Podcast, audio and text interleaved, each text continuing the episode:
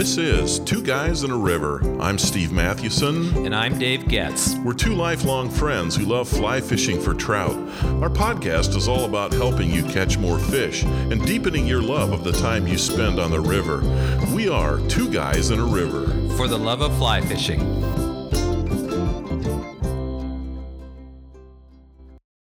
It's tough to lose your father at any age. But it's especially hard when you're six years old, and that's when young Bernard lost his dad. His dad, Theodore, was a bricklayer, and his mom, Helen, didn't work outside the home. Theodore died in a freak basketball accident, so the family went on welfare.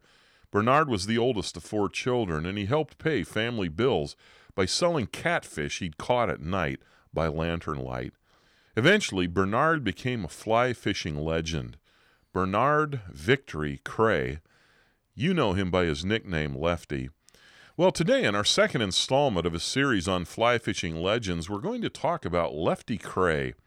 He was born on February 26, 1925, in Frederick, Maryland, and died at 93 years of age on March 14, 2018.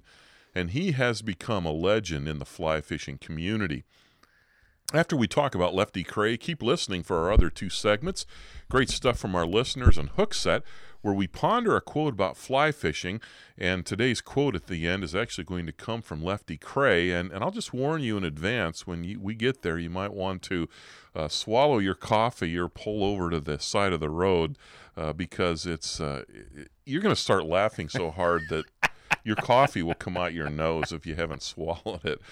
That, that is assuming we deliver the quote right. Yeah. I, you know, I have this way. Timing is everything. Well, it is, and I have this way of telling jokes that it's not nearly as fun. By the as- way, the Getzes, all of us, there is not a one of us that can tell a joke. no. We have no timing. Oh, It's horrible. My dad can't. My brother can't. Oh, that's I funny. Hmm. can't. My two sons can't. His sons can't. It's genetic. Oh, man. Well, I that's why I always have to say somewhere in my joke. Well, I guess you had to be there. All right. Well, now that we've uh, got your hopes up and then dashed them, um, we're talking about Lefty Kreh and Dave. All fly fishing legends become who they are through a unique set of factors, and sometimes that involves some some suffering, some difficulty. Uh, let's talk about some of the factors that made Lefty Kreh a legend.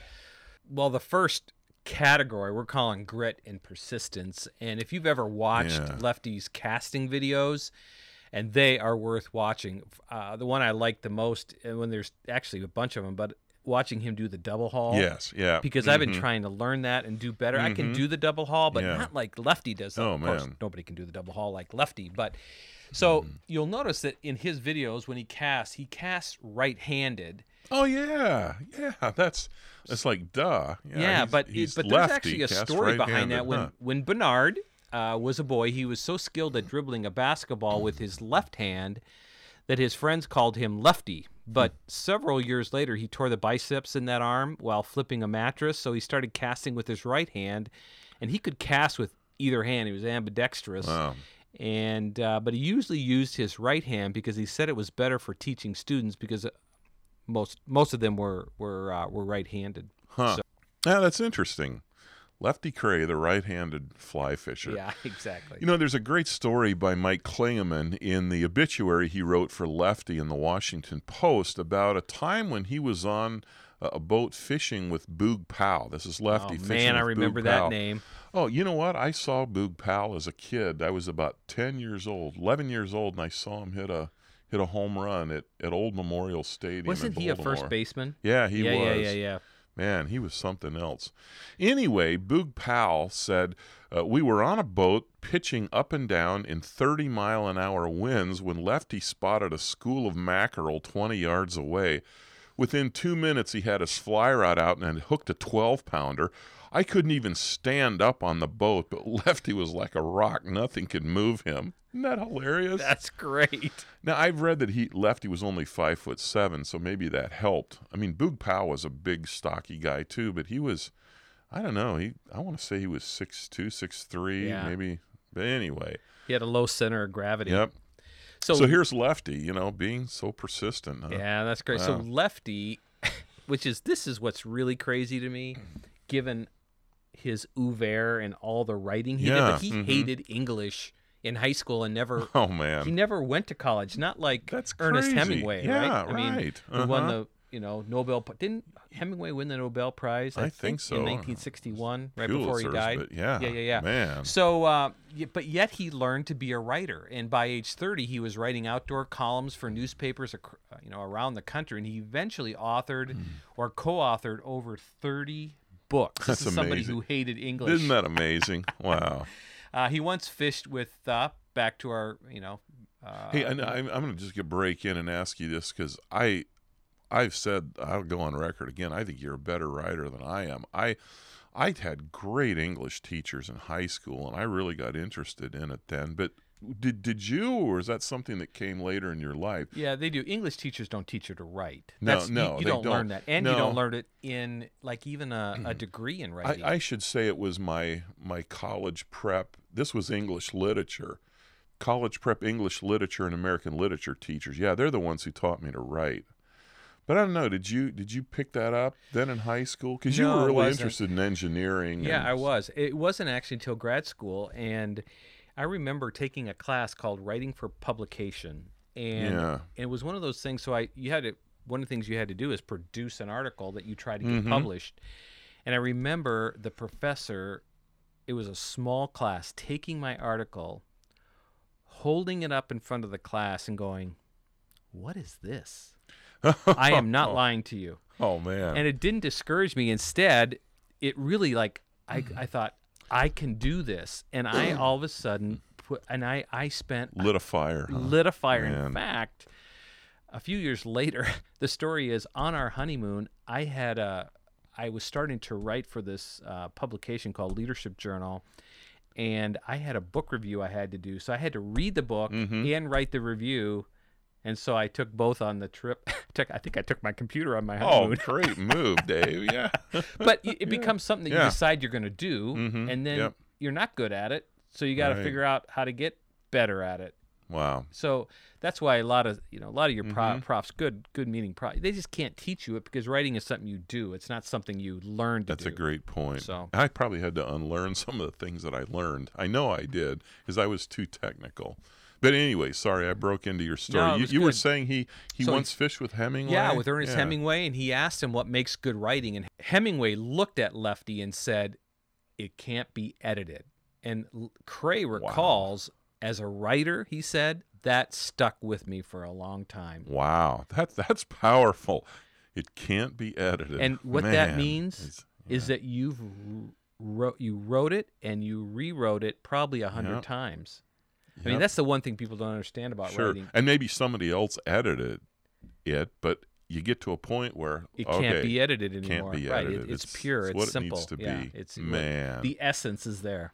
That is really powerful. So another factor that made Lefty Kreh a, a legend was his experience with war. I mean, his grit came not only from losing his dad at such a young age and growing up in a family with a, a meager subsistence. I mean, his mom had to go on welfare Wow. after his dad died, but his experiences in World War II. So Lefty graduated from high school in 1942, and less than a week later, he received draft orders from the Army. And kind of sounds from the reading I've done that that uh, soon after that, he was installed in the 69th Infantry Division, and he fought at the Battle of the Bulge. And he was among the men who met the advancing Russians at the uh, Elbe River. Wow! Not wow, amazing. wow, wow. Wow. Well, let let me read something he said in an interview about that. He said war was horrific. You eventually just got used to seeing dead bodies, humans and animals, just strewn everywhere. The destruction was unbelievable. I had one fellow walking next to me get shot in the chest. Oh my. The impact took his head clean off. Oh my. That's just. Oh. No words for that. no, Wow. you really don't. And I think Oh. if we're gonna go- go rogue here off of this for a second, there's, if you haven't been to war, Mm. you don't understand how No. awful war is. No. And and when you hear a story like that from Kreh, you realize Ugh. how terrible it really must have been. Oh, and for all I those who it. serve and come back having experienced war. Oh, I know it really is. I, you know, I I made my boys. Uh, I didn't have to force them, but I I made sure that they watched uh, um, Saving Private Ryan with me. Oh yeah, Uh, what ju- a just movie. to say, you know, you, you play Call of Duty and video games, and and it's it seems kind of cool, but this is not cool. No, you there's know, nothing it's just- cool. It's a terrible William thing. R- Manchester, the great novelist and writer, he has an essay, and I'm trying to remember if it was one of the best American essay books, but he talks about, I think it was Korea when he was lying Mhm. in the blood, the urine, mm-hmm. the, you know, the um, feces, and Mm. and and laying there in the cold rain for days, wondering if you're going to survive with you know people dead alongside of Yeah. you, right? I mean, Oh, it's just horrible. man, it really is. You know, uh, he remembered as well, maybe a little bit lighter. Uh, remember the U.S. Air Force dropping canned pancakes and hot maple syrup for the troops. He said, I ran those pancakes into my mouth as fast as I could chew them. Isn't that crazy? That's great. What a great memory. Oh, But he also came close to losing his life when he when he actually came home from oh the yeah, war. that's right. He got a job as a shift foreman at the federal government's bioweapons uh, laboratories at Camp Detrick, which was later named uh, Fort Detrick in Frederick, uh, Maryland. And he liked the job because of its irregular hours allowed him to spend a lot of time in the outdoors. but while keeping, but while helping to grow and brew anthrax, Yikes. Oh my gosh. man. he became one of the three workers that got infected, and his arm turned black, and he was in the hospital for weeks. Good night. So he was the only one of the three to actually survive. Oh, my Three goodness. that got that uh, that got. Think about that. He's he's you know in the battle of the bulge, and a, and a guy next to him. I don't know if it was in that battle or another one. You know, gets shot in the chest, head blown off, and that now he's he's home working with anthrax. That's Good night. Think about that. And Oh. eventually, the scientists at Camp Detrick named a strain of anthrax, which they collected from Lefty's infection. They called it BVK-1. Those are his initials: Bernard Victory Kreh. Oh my goodness! wow, what a what an experience. Oh my gosh! Let's talk a little bit about the influence of Joe Brooks on Lefty. Uh, we did our first Legends of Fly Fishing uh, podcast on Joe Brooks, and uh, isn't it true that Joe first sought out Lefty as a guide? You know what? That one of the best parts of that Joe Brooks uh, movie isn't called Finding Joe Brooks. Is yeah, that the name mhm, of I think so. Yeah. Is it has so much footage of Lefty just narrating the history of their life together, Yeah, their time together, right. and it must have been just literally. Not weeks, but definitely probably the year before he died, where all this footage comes from. Yeah, from. So it's mhm. it's worth watching the Joe Yeah. Brooks movie simply because you get To to, see Lefty. Lefty Kreh, Yeah, yeah. all about Lefty Mhm. Kreh. But here's the story: Lefty had had learned to hunt and fish as a boy in the woods and streams of central Maryland, and after World War II, he had gained some renown as an expert in fishing for smallmouth bass. And Joe Brooks heard about this guy on the Potomac River catching more smallmouth than anyone, so he asked Lefty to guide him. so that's how Lefty met Joe That's Brooks. right. That's wow. how Lefty met Joe Brooks. I basically Lefty was his guide for smallmouth, and and so when Lefty watched Brooks cast his fly rod with grace and and catch a lot of fish on his artificial flies, he bought a rod the next day. Oh, that's great. And in the in a in the interview with Gary Reich, he tells the story. He said, "I took him, meaning Joe Brooks, just downstream of Harper's Ferry, West Virginia, for smallmouth bass, and he starts stringing up this bamboo fly rod. So apparently, Brooks caught a smallmouth on almost every other cast, and so Lefty said." I saw that and I thought to myself, I've got to have me some of this. that sounds like I got to get me some of this. yeah, when yeah? you hear him talking on on his his casting videos, that's So the next Lefty day, Lefty bought his first fly rod and reel. It was a nine foot South Bend fiberglass rod with a Pflueger Medalist reel and Cortland GAF fly line. And Wow. he said, I was hooked from the get go. Oh, that's hilarious. I uh, like Oh. it that Lefty was first a smallmouth guy. Yeah, You know? yeah. And he caught catfish as a young man to feed the family. That's cool. And then he got into fly And fishing. then he got into So he's not a snob. No, no. the other thing I really appreciate about Lefty, just because of my own uh, sordid entrepreneurial past, is that he was an entrepreneur. And uh, Gary Reich, who interviewed Lefty at his home, said that Lefty had more uh, what do you call it? Jerry rigged Yeah. contraptions around his home and in his truck, and and and Lefty had rigged a rope and ball thing on his mailbox to let him know when the mail was delivered. and Lefty also put a bobber on his truck's radio antenna to help him find it in crowded parking lots. Oh, that's hilarious. That's and he added a padded shelf on the driver's side door. I'm not sure why, but uh, oh, I'm sure for flies and stuff, right? Yeah, maybe for his elbow or something. Oh, huh? yeah, Huh. maybe.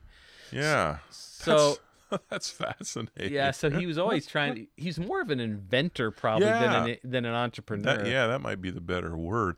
And and it seems like that personality is what led him to develop new flies for saltwater fly fishing. Now, admittedly, this is a this is an aspect of fly fishing I know nothing Yeah, about. Absolutely nothing. And and honestly, I just I love trout fishing so much that I I may never. But what I've read is that a lot of the flies that are still used today in saltwater fly fishing were uh, flies that that Lefty and others developed. So in in 1964, this is kind of part of that story. Joe Brooks asked him to take a job running the Metropolitan Miami Fly Fishing Tournament, and I Huh. understand that that was one of the largest tournaments in the world at the time. And so that's where he started developing these flies that are apparently still used today. And one of his patterns, called the Deceiver, that he developed for catching stripers or striped bass, uh, became so popular that the U.S. Postal Service honored it with a stamp. Wow. Yeah, in 1991, there was a postage stamp. I've seen pictures of it. I don't remember it. Uh, but uh, the Deceiver, um, 1991 postage stamp. Isn't that crazy? I was just thinking our fishing aspirations have a long way to go. Yeah, that that's right. Yeah, we're never gonna. When are they get, get a made- stamp with two guys in a river on it? Hey, I think we have a good graphic. We do have you a know, good that blue- graphic. It's it's I can ready. imagine that being on a stamp. It's ready made for a stamp. Yeah, about the time nobody uses stamps anymore, they'll they'll put that one on. well, he was also an innovator when it came to casting. He perfected a version of the double haul cast, which is why I liked his videos on the double haul. And Tom Brokaw, Tom Brokaw, a broadcasting legend and, and really a fine fly fisher in his own right, uh, explains. He said, "In Lefty's system, you turn the whole body to the right and then step forward. It's kind of like a ballet step that you make using your arms and your body. And when you do it, it's really, really beautiful." Wow. So left, you know, Lefty was definitely known for his pinpoint casting. Man. And, and one of his obituaries said that I think it was in Forbes magazine that at fly fishing exhibitions he would knock cigarettes out of people's mouths from 80 feet away. Yeah, unbelievable, isn't it? Yeah. Just crazy. I Ugh. could I could probably I could probably hit the side of my house at 30 feet. I thought you were gonna say that you could hit my the side of my face. at 30 Oh feet. man, I wouldn't let you uh, try to do anything like that. You know, something else about Lefty that's that's part of his legendary status is that larger than life personality, and and this, I love this. There there was a fly fishing journalist who visited him at his home, and Lefty took him to a pond to practice casting. So Lefty hands the guy a rod and says, "Go ahead and cast." And this journalist, uh, fly fishing journalist, he said he muscled the line back and forth Of course he did. yeah, before about launching, you know, only 30 feet across the pond. And Hey, left, is there something wrong with 30 feet only? yeah, I know. Well, I guess it's if you muscle it. So anyway, th- this is what Lefty says. He goes, "Well, the good news is you're going to be a heck of a lot better when you leave here." And then he said, "Have you ever looked at your back cast?" The guy said, "No." Lefty said, "Good, because it is ugly." We're laughing because we could hear him saying that Yeah. to us. Oh, my you know? gosh. Oh man. Yet, you know, with Lefty, there was a oh. humility in him. I mean, all that you think about his life. I mean, there, there's a life like his. You definitely wouldn't have arrogance, and there probably wasn't No. a stitch of arrogance in Lefty. And he once said in an interview, "I kind of like my anonymity in the regular world." Plus, I don't think it's ever worth making a big deal of yourself. In fact, I have a difficult time getting along with people that do. Yeah. And don't we all? Oh, that's so true. And and even that story earlier, you know, at fly fishing exhibitions, it kind of sounds like people would put him up to something like that. But but everything I've read and heard is that even in those settings, he, he didn't like to be a show off. He you know, if if he did certain things, it was to show people, look, casting is not that hard. You just use your, you know, your wrist and your, you know, Yeah. and, Keep and- your elbow in. Yeah, blah, yeah, exactly. you know, he tells a great story about Ted Williams that I've got to share. And, you know, most of our listeners would know who Ted Williams is. Uh, what, the only guy to hit 400? I think he hit 406 Yeah. one year with the Red Sox. I mean, one of the, the greatest hitters that ever lived, maybe the greatest. So he says, this is Lefty saying, Ted thought he was hot stuff when I first met him. He was a rude and ornery guy, tougher than an automobile tire. Great analogy. Yep. He invited me to go fishing, and I met him in, in Islamorada, Florida one day. He showed off his cast, which had a ton of wasted movement. So I picked up the rod cast at the same distance, but with hardly any effort. From that moment, Ted's attitude changed, and we became best friends. Ted was ah, schooled. yes, exactly. Ted was schooled. Oh, well, let's talk about some of the contributions. That kind of gives you a flavor for his life. But as we think about contributions, uh, I mean, an obvious one is saltwater flies. And as we've already said, Dave and I fish. We fish. yes, as we've already said. Yeah. Oh my goodness. Dave and I fly fish for trout. Yes, we flish as well. That's probably what you call some of our of our That's exactly what we do. or non-successful days. Well, we were flishing today. Anyway, as I was desperately trying to say, Dave and I fly fish for trout, but we still admire his contribution to, uh, you know, saltwater uh, fly fishing. It really is pretty remarkable. The other thing I love about him, and I think this is in part one uh, a trait of his generation. You certainly see that in, in Joe Brooks as well. But Yeah. um, L- Lefty lived to expand his fly fishing knowledge to the next generation. right? Absolutely, He wasn't just consuming it for himself Yep. or for his quote unquote Mhm. platform, online platform, so he could sell more books and sell more Mhm. gear and and he did this a lot one on one and through his casting videos and his books. He was just generous in sharing his expertise and helping Yep. fly fishers. I think we take that for granted. Yeah, Do you you're think right. that this current generation, and I don't know any of the current generation, so I can't say, Mhm. are they as generous as a guy like Lefty? I don't know. That Yeah, generation gave us a. I'm sure they are, That's a good point. I'm, I'm not being critical and maybe at it's, all. it may be harder to tell too because it's fly fishing's been around long enough now that that there's so many people that know how to do it so maybe things trickle down more you know from person a to person b but back in the day there were only a handful of, of Yeah. these fly fishers. Men and a- women yeah, who that's a who good- good point. yeah who were able to pass it on and and so you know lefty Joan Wulff others like that, uh, that that's what they did you know I, something else that i really like as well is that he didn't use his age as an excuse uh, one of my favorite stories that i've heard about lefty is that in his later years uh, he stopped going to high school re- his high school reunions and when people said why why don't you go to your high school reunions he said, Well, they're too awkward. He says, Everybody talks about life in the rest home or playing shuffleboard. And he says, When they asked what I was doing, I said, Well, I just got back from fishing in the Amazon. he says, I, I just couldn't relate to that. And, and he's not he's not putting them down. It's just you know, there, there's a mindset. I mean, sometimes you have limitations, and you know what?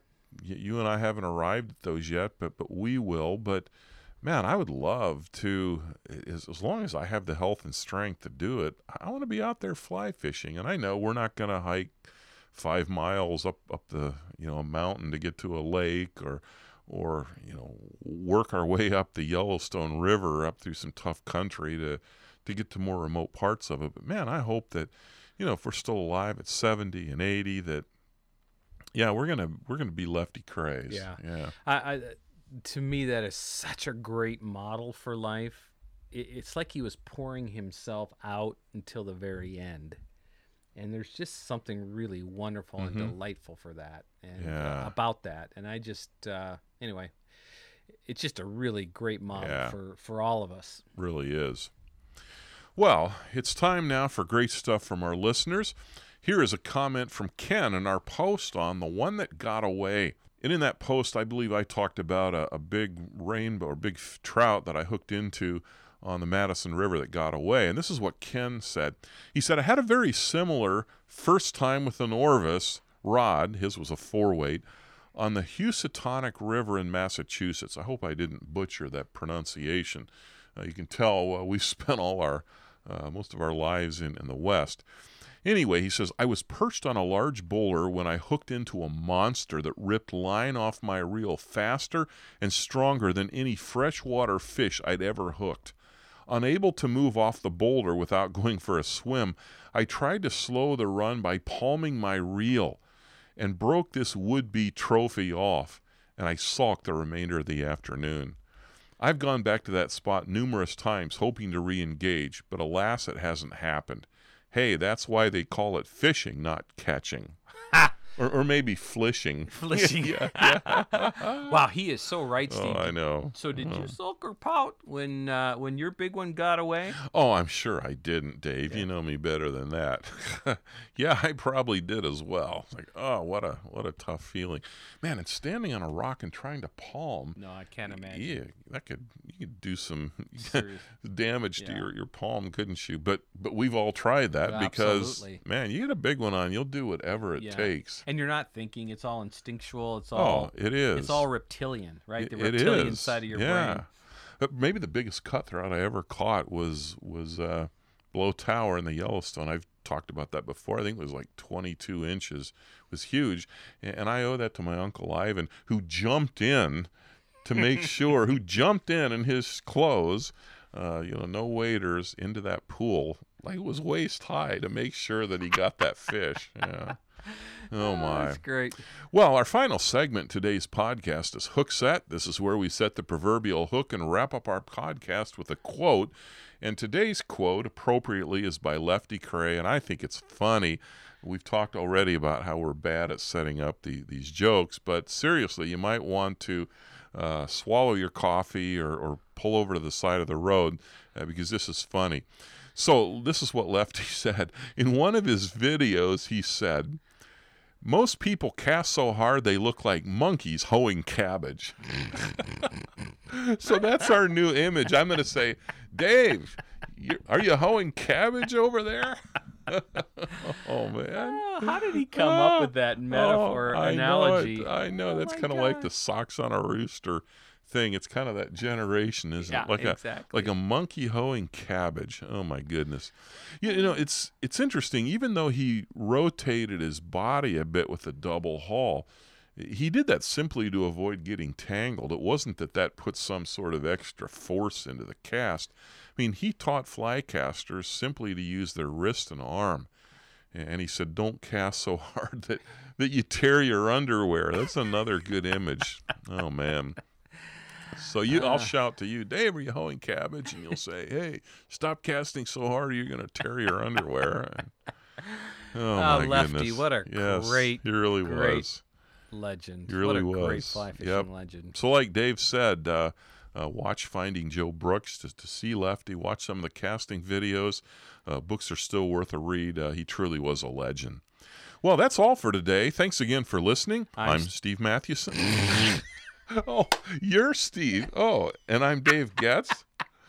We, we can't Let's edit do that. we can't edit that out. So All let's right. try it again. All right. I'm Steve Mathewson. And I'm Dave Getz. Until next time, we are two guys in a river For the love of fly fishing. and flishing.